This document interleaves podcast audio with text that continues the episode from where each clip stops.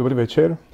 Dnes sa pozrieme do poslednej časti prvého listu Korintianom a tým uzavrieme našu sériu, ktorú sme si nazvali Proti prúdu.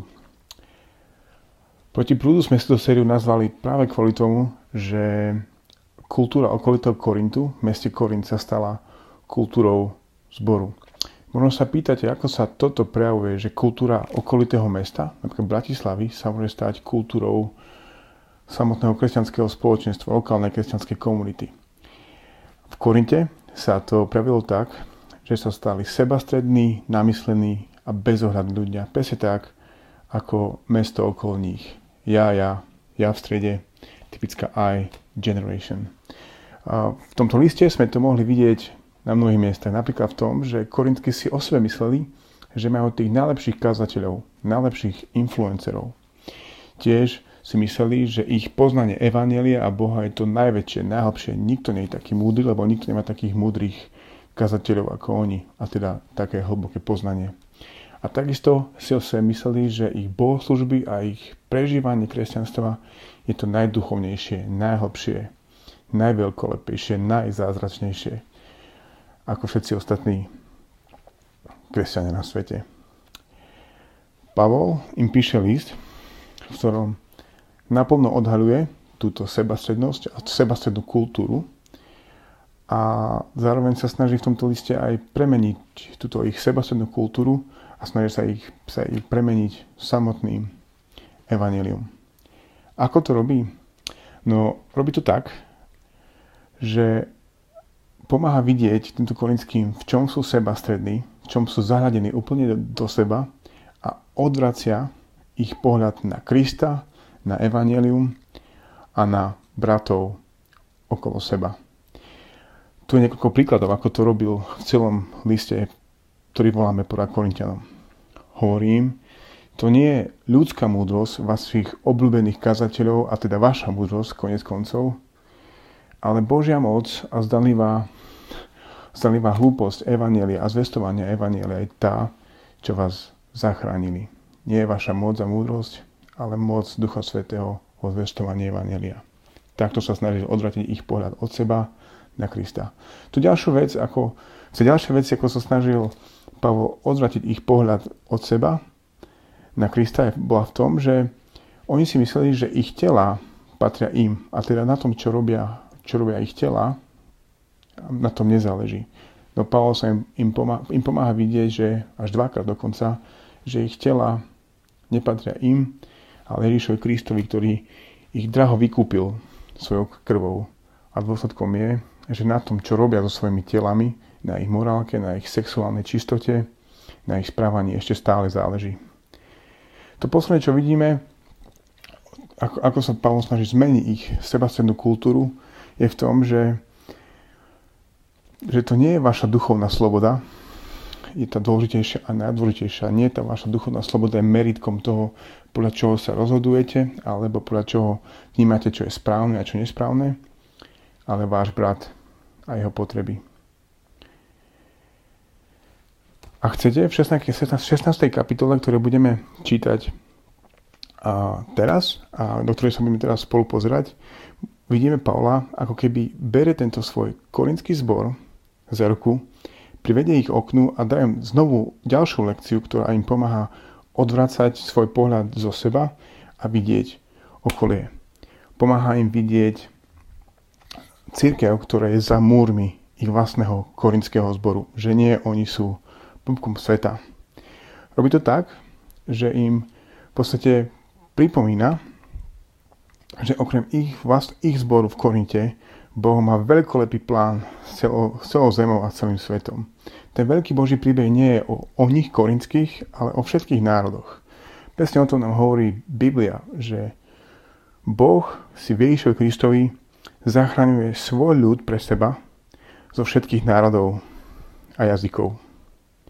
Táto církev má svoje výzvy, svoje potreby a tieto potreby by nemali, by nemali byť ukradnuté ani korinskému zboru, ktorý je tak sebastredný do seba zahľadený. A chcete, je to ako pohľad von oknom, že pozrite sa korinský, to nie len vy a váš zbor, ale je tu církev vo svete a o tu sa tiež zaujímajte. Tak si otvorte so mnou 16. kapitolu Korintianom a budem čítať od prvého verša. 16. kapitola 1. Korintianov od prvého verša. Pokiaľ ide o zbierku pre svetých, aj vy tak, ako som to prikázal cirkvám v Galácii. Nech si každý z vás v prvý deň po sobote odloží, čo by mohol usporiť, aby sa zbierka, zbierky nerobili vtedy, keď prídem. Keď však prídem, pošlem so sprevodným listom tých, ktorých uznáte za hodných, aby zanešli váš dar do Jeruzalema. Ak by však bolo vhodné, aby som šiel aj ja, pôjdu so mnou. Prídem k vám, keď prejdem Macedónsko, lebo Macedónskom iba prejdem, ale u vás azda pobudnem, alebo aj prezimujem, aby ste ma vypravili kamkoľvek by som šiel. Nechcem vás totiž teraz vidieť len tak letmo, lebo dúfam, že ak dovolí pán, nejaký čas u vás pobudnem. V Efeze ostanem až do Turic, lebo sa mi tam otvorí veľké dvere činnosti, ale aj protivníkov je mnoho. Ak však príde Timotej, hľadte, aby sa u vás nemusel báť, veď koná pánovo dielo, ako aj ja. Nech ním teda nik nepohrda. Vypravte ho v pokoji, aby prišiel ku mne, lebo ho očakávam s bratmi. Pokiaľ ide o brata Apola, veľmi som ho prosil, aby šiel k vám s bratmi. Ale vôbec nemal vôľu teraz ísť. Pôjde však, keď bude na to vhodný čas. Vdejte. Stojte pevne vo viere. Zmúžte sa a buďte silní. Všetko nech sa medzi vami deje v láske. Prosím vás, bratia, viete o Stefanesovom dome, že je prvotinou Achajska a že sa dali do služby svetým. Ochotne sa aj vy podriate im i každému, kto spolupracuje a, usiluje, a usilovne slúži. Radujem sa Stefanesomu, Fortunatomu i Achajkomu príchodu, že, že mi nahradili vašu neprítomnosť. Tak potešili môjho i vášho ducha. Takých, si teda vážte. Pozdravuje vás církev v Ázii. Pozdravuje vás mnohokrát v pánovi Aquila a Priska. Aj spoločenstvo v cirkvi v ich dome. Pozdravujú vás všetci bratia. Pozdravujte sa navzájom svetým boskom. Toto je môj Pavol vlastnoručný pozdrav. Ak niekto nemiluje pána, nech je prekliatý. Maranata. Milosť Pána Ježiša Krista nech je s vami. Moja láska nech je s vami všetkými v Kristovi Ježišovi.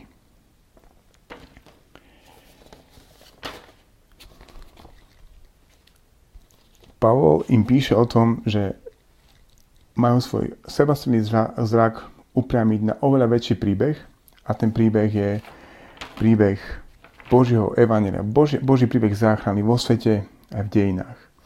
Vo verši 13 a 14 čítame, a, prečo je to dôležité, alebo ako sa to má diať. Dejte, stojte pevne vo vier, zmužte sa a buďte silní. Všetko nech sa medzi vami deje v láske. V podstate im hovorí na záver tohto listu, že v tejto, tejto kúre, kde sa snažia zmeniť svoje sebastredné myslenie, na myslenie, ktoré je úplne na Krista a na bratov okolo nich, potrebujú byť, potrebujú byť pripravení na všetko. Potrebujú byť ostražití. Dejte. Potom hovorí, že majú vstať pevne, že majú byť presvedčení o tom, čo veria, že to nebude ľahké byť stále o tom presvedčení, ale že majú byť ďalej presvedčení. Potom hovorí, zmúžte sa a buďte silní. Čím vlastne hovorí, a buďte odvážni, buďte dospelí a buďte silní pretože budete mať chuť to zdať. Žiť život nie pre seba, ale pre ľudí a pre Krista. A preto hovorí, buďte silní v láske, ako hovorí 14. verš. Všetko nech sa medzi vami deje v láske. Tak ako vyzerá zbor, ktorý je do kosti ovplnený príbehom Evanielia Ježiša Krista, ktorý je do kosti ovplnený tým, že Boh si zachraňuje ľud zo všetkých národov a kmeňov? No tak, že je silný v láske. Keď sa povieme do tohto textu, tak vo veršoch 1 až 12 vidíme, že zbor, ktorý, ktorý je ovplyvnený evanílium, podporuje službu evanielia za múrmi svojho vlastného zboru alebo lokálneho spoločenstva. Verš 1 až 12. Ďalej, v veršoch 16 až 18 čítame o tom, že zbor, ktorý je ovplyvnený príbehom evanielia, si váži a príjima služobníkov evanielia aj za múrmi svojho zboru.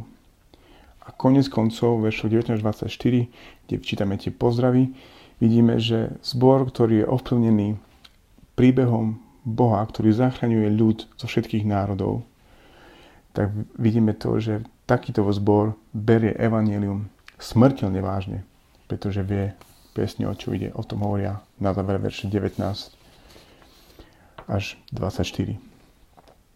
Tak poďme sa pozrieť na to prvé, do tých veršov 1 až 12 zbor, ktorý je presvedčený o, o evaneliu a ktorý je ovplyvnený evaneliom, tým príbehom Božím, sa stará, a, stará o potreby cirkvy za múrmi svojho vlastného zboru. V týchto veršoch vidíme, že církev, tá svetová církev za múrmi ich zboru má svoje potreby. A o tieto potreby sa treba starať. Akurát niekto povedal, že Boh nemá iné ruky na zemi, len tie naše, tie cirkvy, moja tvoje, a nemá iné peniaze, len tie naše a peniaze cirkvy. A keď všetky, všetky schopnosti a všetky zdroje patria Bohu, ale sú v našich rukách. A preto aj Pavel apeluje, dajte tieto, zbo, tieto, tieto zdroje, ktoré vám Boh dal, do služby iným. Vo veršoch 1 a 4 čítame o, o tom, že církev v Jeruzaleme prežíva núdzu.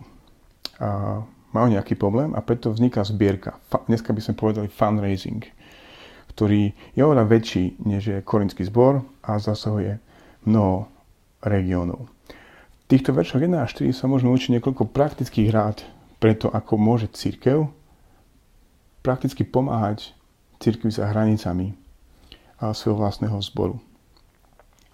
To prvé, čo sa učíme vo verši 1 je, že keď, takto, keď církev spolupracuje, dokáže pomôcť oveľa viac a oveľa efektívnejšie. Prvý verš hovorí toto. Pokiaľ ide o zbierku pre svetých, aj vy urobte tak, ako som to prikázal církvám v Galácii. Vidíme, že tento fundraising nie je veľmi lokálny, ale presahuje hranice ich regiónu, v tomto prípade že je to, je to zbierka, ktorá sa odohráva aj v Galácii, v cirkvách, v lokálnych zboroch, spoločenstvách v Galácii. Viacerí dokážu pomôcť viac. Tu druhú praktickú vec, ktorú sa učíme o pomoci a, núdznym, a keď církev pomáha církvi, tak je to, že takáto pomoc má, má byť plánovaná a systematická. Verš 2 hovorí toto. Nech si každý z vás v prvý deň po sobote odloží, čo by mohol usporiť, aby sa zbierky nerobili vtedy, keď príde. Inštrukcia je jasná. Každý nech si odloží každý mesiac niečo, čo by mohol usporiť, usporiť a tak budujte tú zbierku, tak fundraizujte peniaze. A je to úplne obyčajná ľudská a praktická múdrosť, ale prípade tejto zbierky je to veľmi užitočné presne takto plánovať a byť systematický a byť zámerný v tom, ako používame svoje peniaze, ako plánujeme používanie našich peňazí. Systematickosť a plánovanie dokáže veľké veci. Asi môj najobľúbenejší príbeh systematickosti a plánovania boli misie Apollo. O nich sa doteraz hovorí, že je to zázrak manažmentu a plánovania čo, čo sa vlastne dá spraviť, keď ľudia si veci dobre premyslia. Pristanie na mesiaci v 60. rokoch bolo asi to najväčšie, čo, čo sa ľudstvu podarilo. A doteraz sme sa tam nevrátili. No, Američania a NASA nepristalo na mesiaci len tak, že si povedali, že ideme a na druhý deň tam pristali. Bol to niekoľko rokov trvajúci proces, ktorý mal veľmi svoje, ktorý bol plánovaný a mal svoje konkrétne kroky. Najprv museli postaviť raketu, ktorá vletí na obežnú dráhu. Potom druhý bod, druhý krok bol, bol vyletiť na obežnú dráhu a spojiť sa s inou vesmírnou loďou na obežnej dráhe. Tretí krok bol doletieť mesiacu a späť. A až konečne štvrtý krok bolo doletieť na mesiac a pristať. Toto dokáže systematickosť a plánovanie zdrojov. Skúste si predstaviť, čo by mohla urobiť církev pre inú církev, církev vo svete, ak bude spolupracovať a systematicky plánovať svoje zdroje. To tretie, čo sa učíme, je to, že v dávaní potrebujeme byť zodpovední a naše dávanie má byť, má byť transparentné. Tretí verš hovorí toto. Keď však prídem, pošlem so sprievodným listom tých, ktorých uznáte za vhodných, aby zanesli váš dar do Jeruzalema. Pavol len tak nepýta peniaze pre nič za nič, ale len tak pre hoci koho, ale robí všetko preto, aby táto pomoc bola transparentná, aby korinskí si boli istí, že peniaze, ktoré darujú tak systematicky, že budú použité na ten správny a dobrý účel. A pre touto výzvu stojí každý z nás, keď, keď plánujeme, nad, keď premyšľame nad svojimi, svojimi financiami a ako ich chceme použiť. Je množstvo lepších aj horších, dobrých aj menej dobrých vecí, na ktoré môžeme použiť svoje financie. Potrebujeme však byť múdri a zodpovední v tom, ako ich, ako ich používame. Preto je úplne v poriadku, keď aj my v zbore v Cirkvi Bratskej v Paradoxe očakávame transparentnosť, v tom, ako, ako peniaze používame. Preto máme svoje pravidelné stretnutia, kde hovoríme o financiách. Aj vy sa potrebujete zodpovedne rozhodnúť, kam svoje peniaze dávate. Pretože naše zdroje, aj vaš, naše a vaše zdroje sú obmedzené a Boh nám, nám dal tieto zdroje do našej správy, aby sme ich múdro správovali. Preto buďme zodpovední a očakávame transparentnosť pri, pri darovaní našich finančných prostriedkov. Paradox, Cirkevárska paradox a chce byť zborom, ktorá myslí na potreby cirkvi za hranicami nášho zboru. Presne to máme aj v našom spoločnom záväzku členov Cirkevárskej paradox. Ak si pamätáte, tak tam nájdete tieto slova. Aj toto si navzájom vstupujeme. S radosťou a štedro, s radosťou a štedro budeme prispievať na finančné potreby zboru, pomoc chudobným a napredovania Evangelia v našom okolí ako aj medzi národmi. Budeme obetavo slúžiť aj cirkvi všeobecnej k jej zdraviu a rastu. Presne preto to chceme robiť, pretože vieme, že Boh koná svoje dielo aj za hranicami nášho zboru a toto Božie dielo má svoje konkrétne potreby a my chceme byť, a chceme byť napomocní v týchto, v týchto potrebách. Keď hovoríme o, o potrebách a církvy za hranicami nášho zboru, tak nehovoríme len o, o materiálnych alebo finančných potrebách, ale hovoríme aj možno aj o duchovných a veľmi o takom, takom inom druhu pomoci. Vo veršoch 5 až 12 čítame o tom, Pavol, Pavol prináša také svoje cestovné plány pre seba, aj pre Timotea a chce, aby Korinskí o tom vedeli. Tieto cestovné plány majú pre, Tim, pre Pavla aj pre Timotea niečo spoločné. V nejakom čase určite prídu do Korintu. A tak má Pavol jednu prozbu, ktorú opakuje dvakrát. Aj v svojom prípade, aj v prípade Timotea. Tak sledujte so mnou, čo je tá prozba. Verš 5 hovorí toto. Prídem k vám do Korintu, keď prejdem Macedónsko. Lebo Macedónskom iba prejdem. Ale u vás a zda pobudnem, ale, alebo aj prezimujem. Aby ste ma vypravili, kamkoľvek by som šiel. Keď hovorí o, o Timotových cestovných plánoch, tak hovorí tieto slova. V 10. verši. Avšak príde Timotej, hľadte, aby sa vás nemusel báť, veď koná pánovo dielo ako ja. Nech teda nik nepohrdá. Vypravte ho znova v pokoji, aby prišiel ku mne, lebo ho očakávam s bratmi.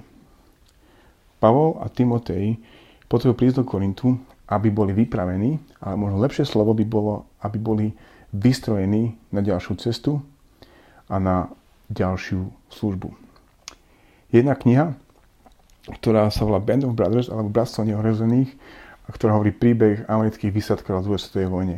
V tejto knihe nájdete jeden celý veľký odstavec zoznamu vecí, ktoré boli súčasťou, súčasťou ich výstroje pre, a ktoré museli so sebou niesť v, v deň D, keď, keď vyskočili z lietadla na Normandiu.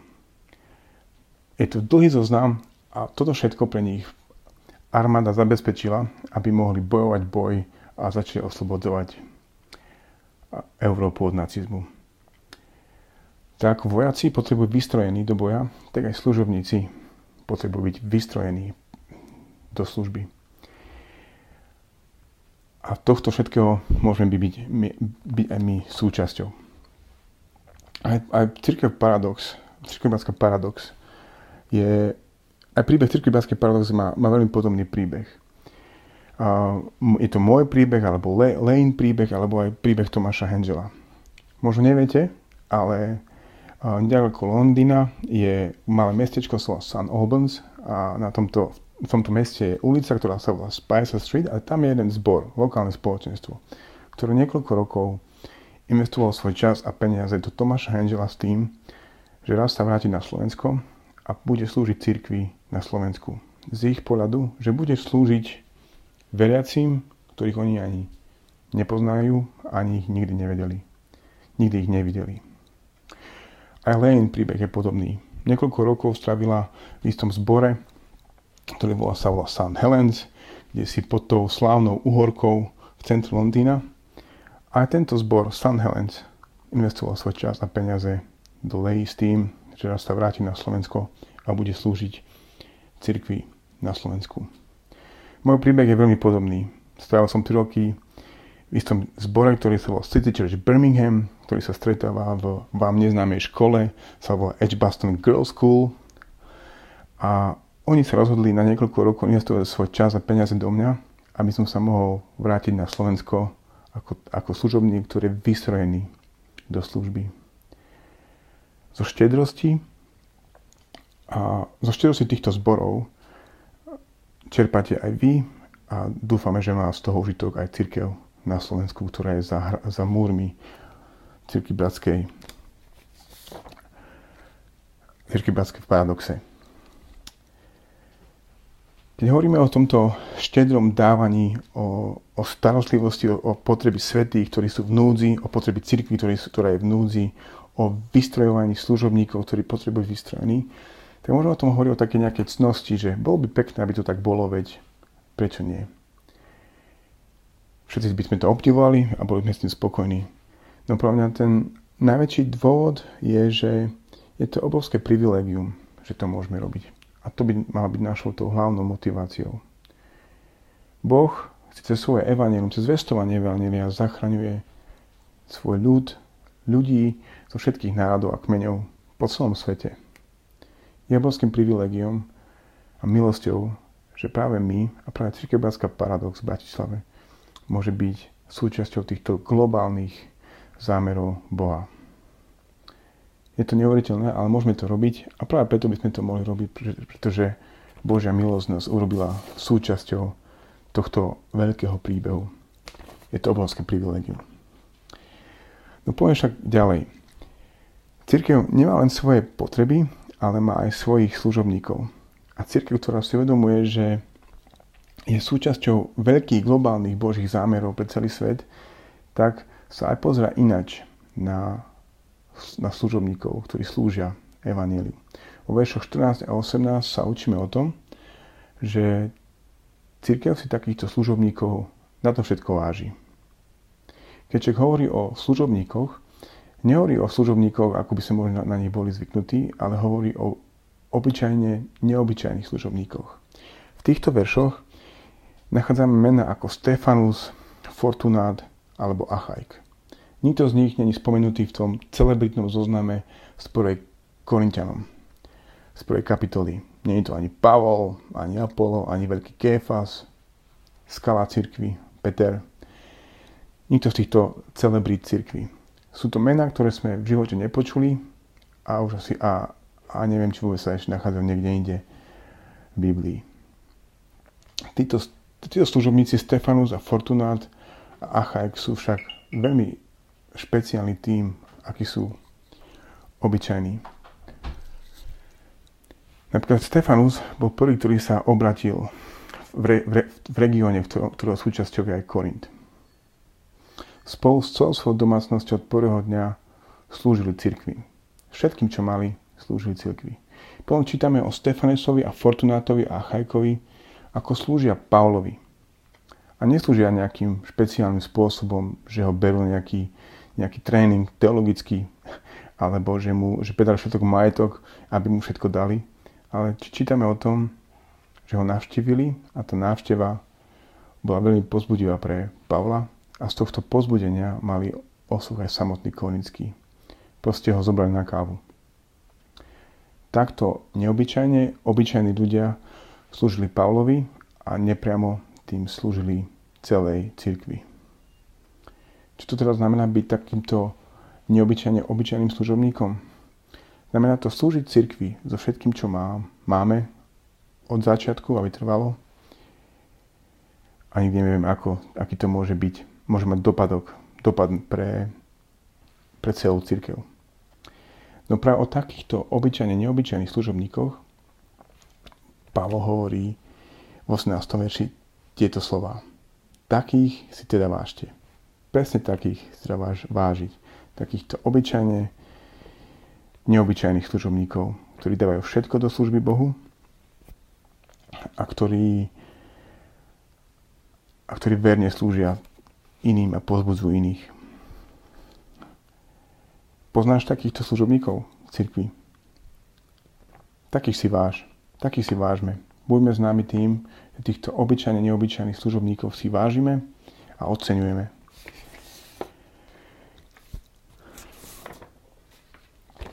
ako to môžeme robiť, že si týchto neobyčajne obyčajných služobníkov vážime a oceňujeme? Jedna vec, ktorú môžeme robiť je to, že im to povieme. Povedz im to, že to, čo robia, je skvelé, si to vážiš, že to nie je samozrejme.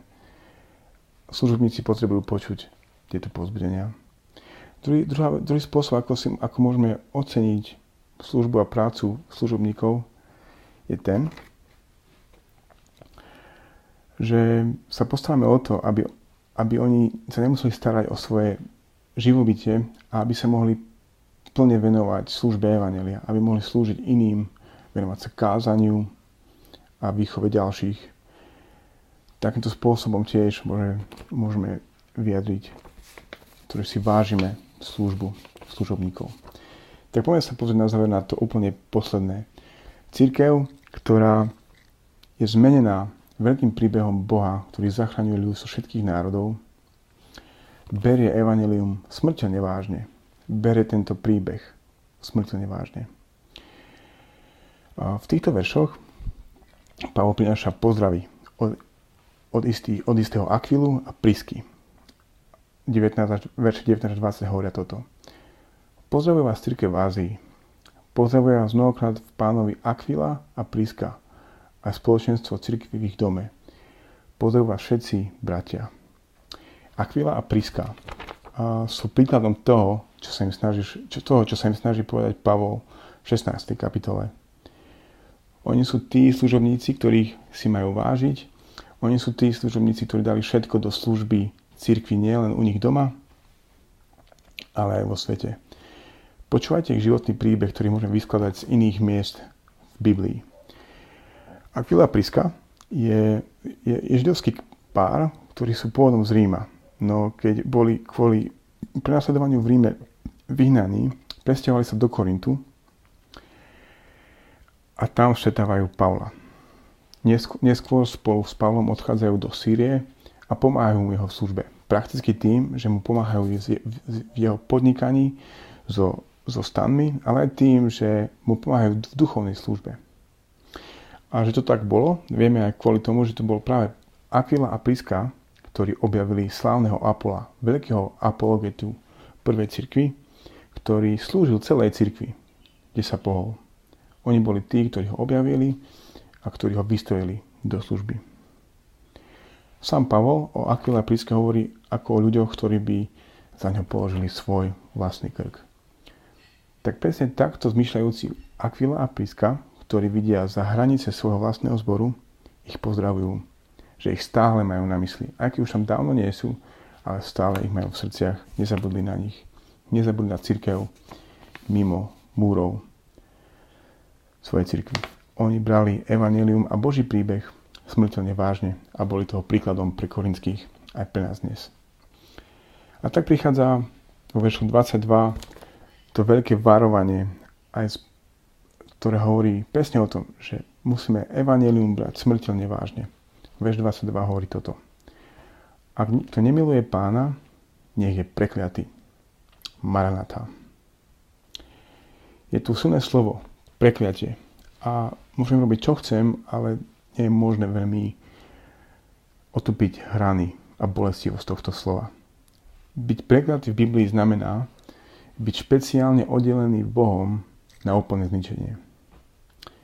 Ako môže niekto byť posvetený, špeciálne oddelený Bohom pre špeciálny posvetný zámer alebo úžitok, tak prekliatý znamená byť špeciálne oddelený Bohom pre zničenie. A toto je presne osud všetkých tých, ktorí podľa verša 22 nemilujú pána. Nemilovať pána, vieme, vieme, že to neznamená len nejaký cit, hrevý pocit srdci, ktorý máme alebo nemáme, ale aj sám, ale aj sám, sám Boh hovoril so svojím ľudom o, o láske k nemu a o poslušnosti v týchto, v týchto, týchto termínoch. A keď Boh vstupuje do zmluvy so svojím ľudom za Možiša, tak im hovorí, keď budete poslúchať tieto slova tejto zmluvy, tak a budete poženaní a budete žiť. Ale ak nebudete poslúchať a porušíte túto zmluvu, ktorú, ktorú s nimi uzavrel, tak budete prekliatí. Neskôr Ježíš o tejto istej zmluve hovorí tieto slova, že milovať pána, milovať jeho, znamená činiť jeho vôľu. Dodržiavať to, čo on hovoril a čo Boh hovoril. A tak preto, kto nemiluje pána, konec koncov nekoná to, čo pán chce, preto ho čaká prekliatie. Aby to ešte zdôraznil, tak Pavol tu používa slovo maranata, čo je aramejské slovo, židovské náračie tej doby, ktoré v podstate hovorí pán prichádza. Tým im sa, im, sa im snažil len pripomenúť, že pán prichádza, no neprichádza ako zmrzlinár s nejakou dobrou a šteklivou správou, ale prichádza ako sudca, ktorý bude presne hodnotiť a sledovať to, či sme milovali pána. Či sme robili to, čo vravel, alebo nevravel. My potrebujeme brať tento príbeh Boží, evanelium o záchrane pre celý svet smrteľne vážne. Záleží na tom naša, náš život, naša smrť a naša väčnosť. No Pavol nekončí týmto hrozným varovaním a napomenutím, ale veľmi láskavo. Snaží sa totiž uistiť korinských. Verš 23 hovorí toto. Milosť Pána Ježiša Krista nech je s vami. Moja láska nech je s vami všetkými Kristovi Ježišovi. Keď čítame prvý s Korinčanom, tak asi nemá veľkú nádej pre korinský zbor a kresťanov, ktorí sú v korinskom zbore. Žijú nemorálny život, sebecký, sú zmetení, neberú ohľad na svojich bratov a určite, ak o niekom platí, že, že nedržiavajú to, čo pán od nich chce, tak to platí o nich. Preto aj varuje, že je to veľmi vážne, čo, o čom s nimi hovorí v tomto liste. A nie je to len nejaká chybička krásy. No zároveň im pripomína vo veršu 23 až 24, že vo, vo svojej snahe o nápravu a o zmenu môžu počítať s Božou milosťou. Že tento, táto Božia milosť v Ježišovi Kristovi ich môže zmeniť a určite môžu počítať aj s jeho láskou.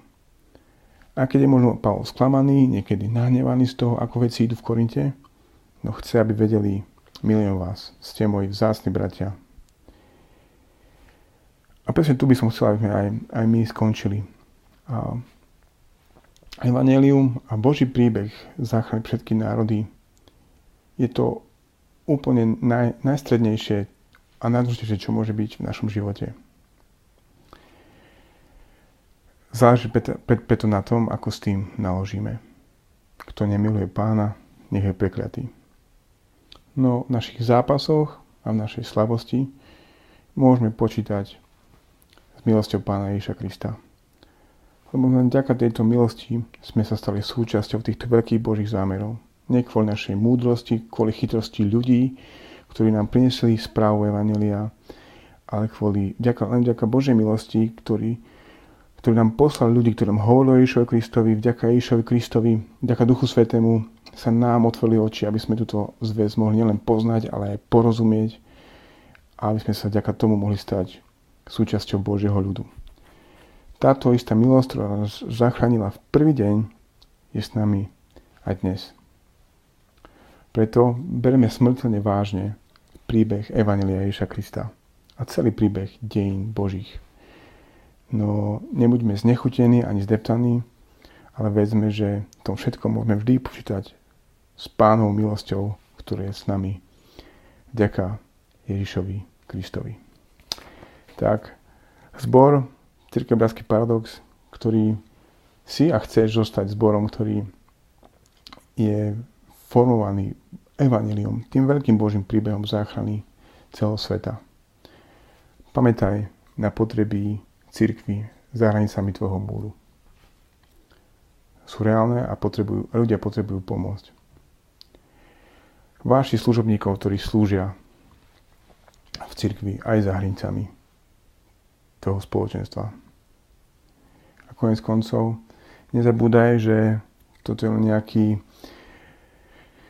nejaká dobrá rada pre život, alebo tento list, že je dobrá rada pre život.